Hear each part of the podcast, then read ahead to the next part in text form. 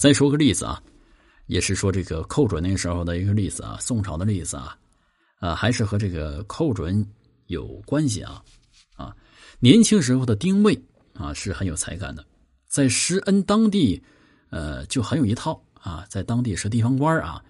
也许寇准对丁谓有看法，但是丁谓对寇准很崇拜，在朝做官一起吃饭。啊，丁谓见寇准胡子上啊沾有这个污染物啊，就是胡子上这胡子拉碴的啊，里面有一些，比如说米汤什么的啊，就是不干净啊，一看呢就就是就像我们现在这个吃的吃吃东西啊，韭菜馅的包子啊，这牙上沾点东西啊。但是你自己可能看不见啊，不经常照镜子看不见。那么这个丁谓呢，哎，这一抬头看见了，于是就亲自啊去帮寇准啊给擦掉。寇准不仅不说谢，反而嘲笑说：“参政国之大臣，乃为官常服须。”这让丁谓啊就是难堪极了啊，非常难堪。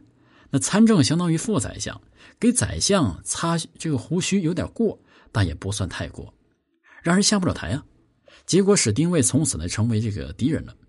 加上寇准瞧不起军人出身的大臣曹利用等，最后被人陷害，以趁皇帝病危与内臣勾结谋变的罪名流放了，死于雷州。那么寇准的悲剧啊，让后人同情。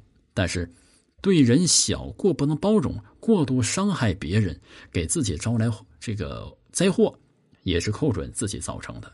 对父亲母亲对自己要能有过则改，因为父子一体，纠正亲人的过失，父母不会起疑心，而外人也能理解。所以啊，君子做人就应当如此啊。我们不能应该呃使别人无过，但应该使自己尽量无过，至少无大过。所以说，这《易经》啊，这个讨论这个过啊，不管是大过还是小过，对于我们今天的人来说呢，可以是深思的。